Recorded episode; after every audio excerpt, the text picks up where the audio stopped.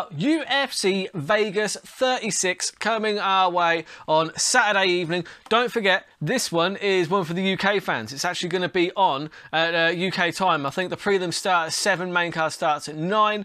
Um, so, if you're new to the show, welcome. If you're returning, Welcome back. Basically, this is the Burt Locker Fights in 15. I will have a look at the card, and there's a few uh, bits and pieces where I think there's an underdog that has a chance of coming in. And what I like to do is slam down some absolutely terrible bets. I do not recommend following the bets because I have yet one accumulator. One accumulator was only one out, though, to be fair. But in any event, it's just to add a little bit of flavour, a little bit of fun. I'll do a little bit of a breakdown for the fights. There, there may be some fights that are flying under the radar. It might give you a little bit of insight into who's fighting and what their background is. And uh, I'll try and wrap that up in about 15 minutes or less. Hence, it's called the Burt Locker Fights in 15. So, let's start off with the middleweight division. Now we've got Dalcha Lungiambula versus Marc-Andre Barriault. Now, I'm going to call uh, uh, Lungiambula Dalcha for the purposes of this breakdown because it is uh, far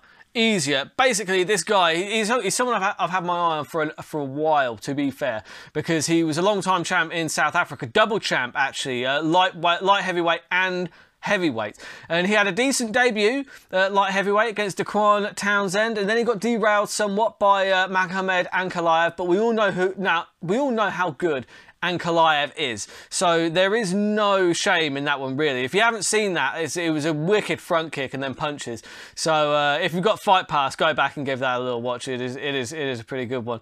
Uh, then he made his debut at middleweight versus Marcus Perez. It wasn't the best fight in the world, but Dalcha did get the decision. Now, considering that cardio has always been an issue for the big man, it was interesting that he managed to come out top of a three-round decision. Maybe it speaks to him managing his gas tank a little better because because, man, the guy's a monster. I don't know how he even makes middleweight. The guy is just muscle on top of muscle. He is an absolute uh, specimen, really is. And uh, he had a rough start to his UFC career with three straight losses and then a win overturned because of a doping violation. And he has now come back in 2021 in March, I believe, and he did get the TKO over his opponent Abu Azaitar, I think it was. So, for me, I like Dalcha in this one because he is coming in as, a, as an underdog.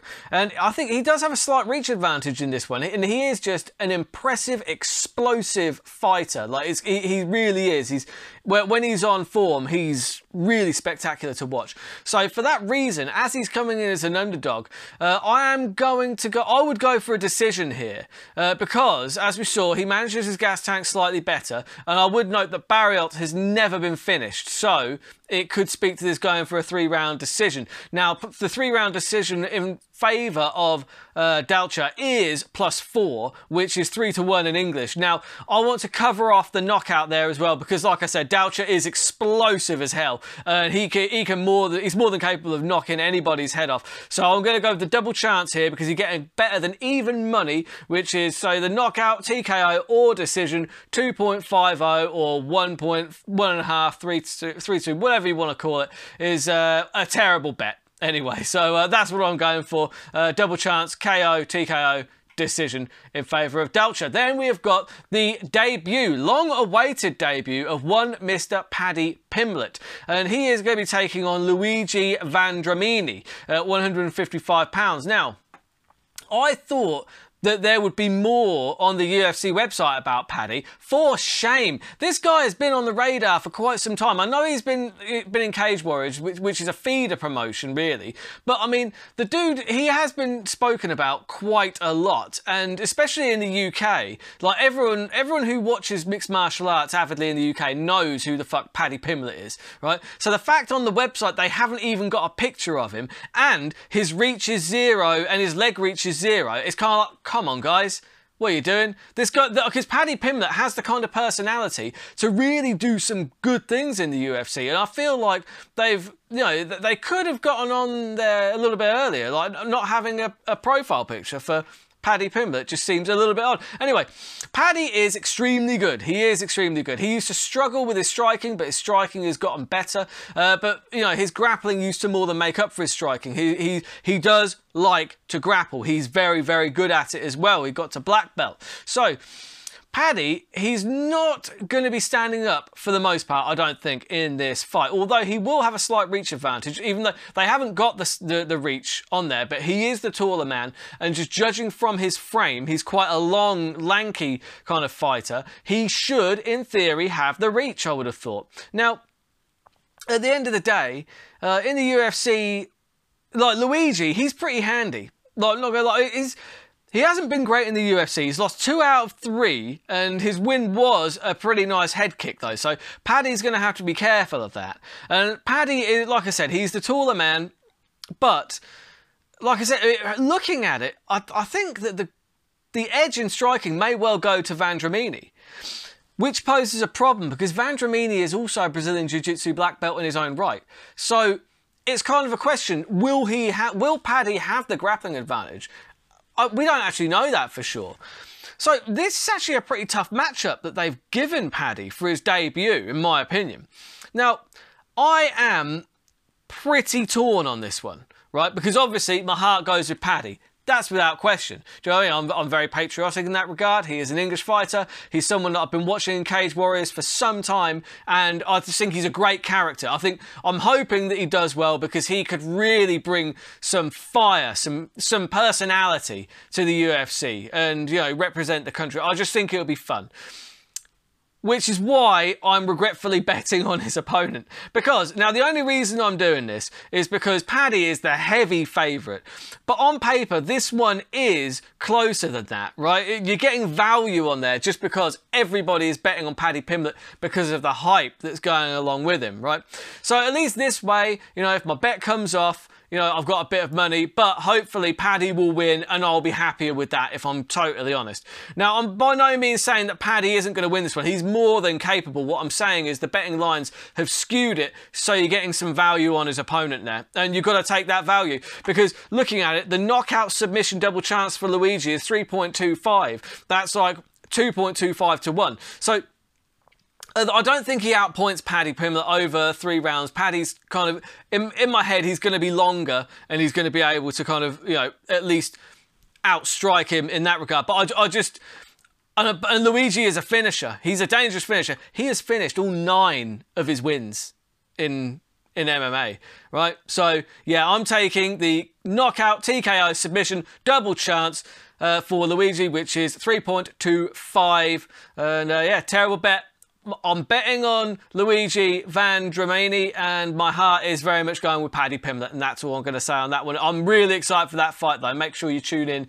to that one. Then we have got Modestas Bukauskas versus Khalil Rountree, and now this one is my pick of the week. And also, I would like to just point out that it's like I take the uh, the odds there, like the the odds on the pictures. I, I, just cut them straight out of the Sky Bet uh, logo because it's just easier. But Sky Bet have uh, spelled round Roundtree wrong on this when it's Roundtree, not Round Tree. It's Khalil Rountree. Come on, Skybet. Be better. Come on. So anyway, where is the Rountree that beat the Qatar out of Eryk Anders? Like I think it was like 2019. He looked fantastic in that fight, but since then, you know, he got he's, he looked half asleep in his last fight and he got knocked out by Cutelaba. But Cutelaba is you know he's a very powerful fighter, so there's no shame in that. And Prachit and Prachnio he's really good himself, so there's no shame in dropping to a decision there. But two losses in a row. Is Khalil's back in? Uh, is he backed into a corner? I mean, Bukauskas is in the same position. He's also coming off two losses. Now, Bukauskas is a very, very good kickboxer, but I feel like that could play into what Khalil Rountree likes to do. Khalil Rountree is also a very good kickboxer. We saw that against Eryk Anders, and obviously he knocked out Gokhan Saki as well. And I would say that overall, uh, you know, Khalil Rountree has fought the better competition out of the two fighters. I really think that. So Bukauskas is a heavy favourite here, but I think honestly, I think UFC experience is key in this one. Bukauskas has three fights in the UFC and one win, whereas Khalil Rountree has 10 fights in the UFC, only four wins, but that is three more wins against UFC level competition than Bukauskas has had. Now, I really like Bukauskas. He's very, very flashy, you know, very crisp kickboxer, but Khalil Rountree is capable of decimating people, especially with leg kicks, and he does have a reach advantage with the with the legs. His leg reach is longer than Bukauskas, so if he can get back to those leg kicks,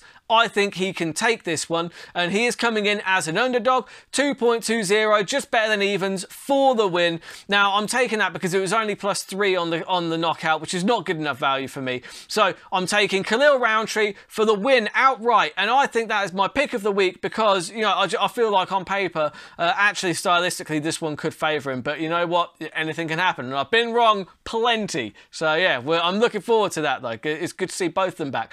Then we have got Tom Aspinall against Serghei Spivac. That's Spivak with a C, not a K. Come on, Sky Bet. Be better. In my notes, I spelt come on with a K just for just for effect because yeah, terrible, terrible. Come on, man. But yeah, uh, Big Tom is back now. Big Tom Aspinall is legit. He's one of the best heavyweight prospects uh, that the UK have had in the heavyweight division uh, since kind of Ian Freeman, I guess. I mean, it's uh, I call him Big Tom for a reason. He is six foot five and he is every bit a heavyweight. He is on a tear as well. Three UFC fights, three wins, three finishes. The last time out, he choked out Andrei Arlovski. So most people get a decision over Andrei Arlovski. He managed to finish him, which was fantastic. Now, Serghei Spivac is no slouch himself. Uh, you know, he's been in the UFC for a while now. Six fights, four wins, two losses. He is very good. Arguably as good as anybody that Aspinall has faced up to this point. Now, usually this is where I bet against Aspinall because he's such a heavy favourite and I'm a huge fan of his. So I kind of, I, I do sometimes make a habit of betting against the people that I like because that way, if they win, I'm happy. And if they lose, I've got a bit of money to kind of ease my pain, you know?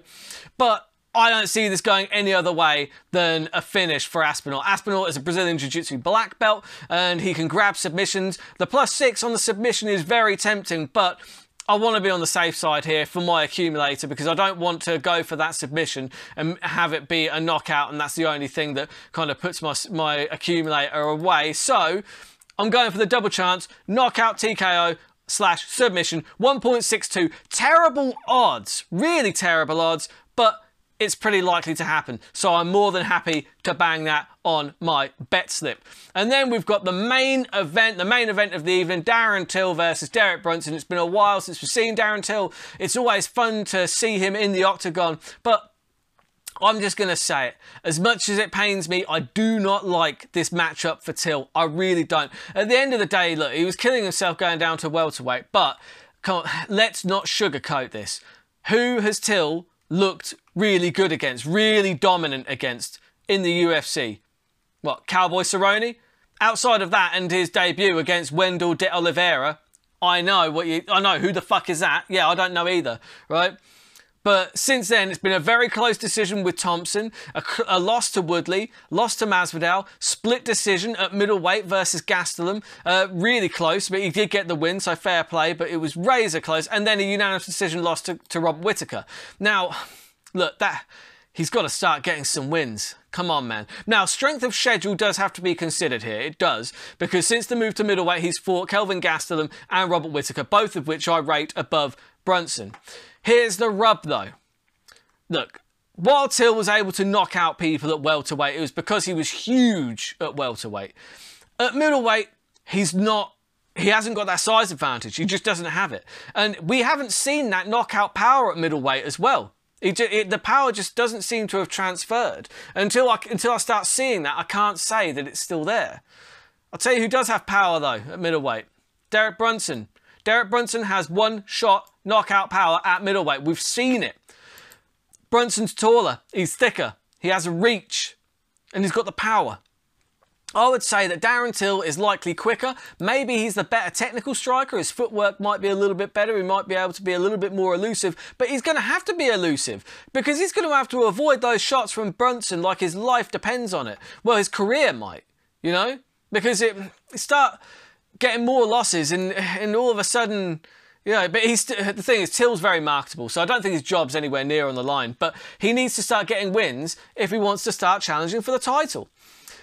And look, I hope I am wrong here because I'm a huge Darren Till fan, massive Darren Till fan, but I cannot bet on him as a favourite in this fight because honestly, I'm not convinced that he should be. The Brunson knockout, you know, it's just.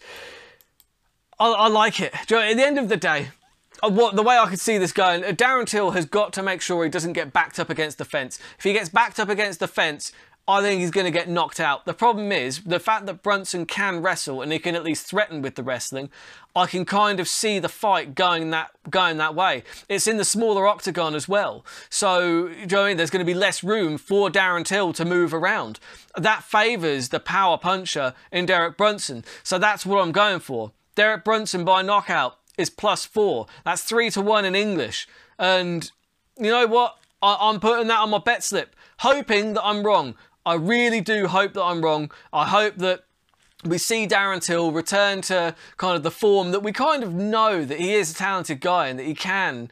He, he, I'm hoping that he can get the win. So yeah, my my money is going on Brunson by knockout because honestly, I could see that happening. But I am hoping against hope that Darren Till can find a way to beat Brunson. But either way, it's good. No, the the jeopardy is killing me. Do you know what I mean? So it's going to make it exciting to watch. And so you've got the five fold on that one. It's all the bets that I put on just there. So you've got. Uh, uh, Dalcha by double chance, knockout or decision, and you have got uh, Luigi Vendramini to as the double chance, knockout or submission, and you've got Khalil Rountree just to win. You've got Tom Aspinall for the knockout submission, and then of course you've got Derek Brunson for the straight knockout. That is 115.50, so 114.521. That is a terrible bet. That is absolutely awful. And you know what?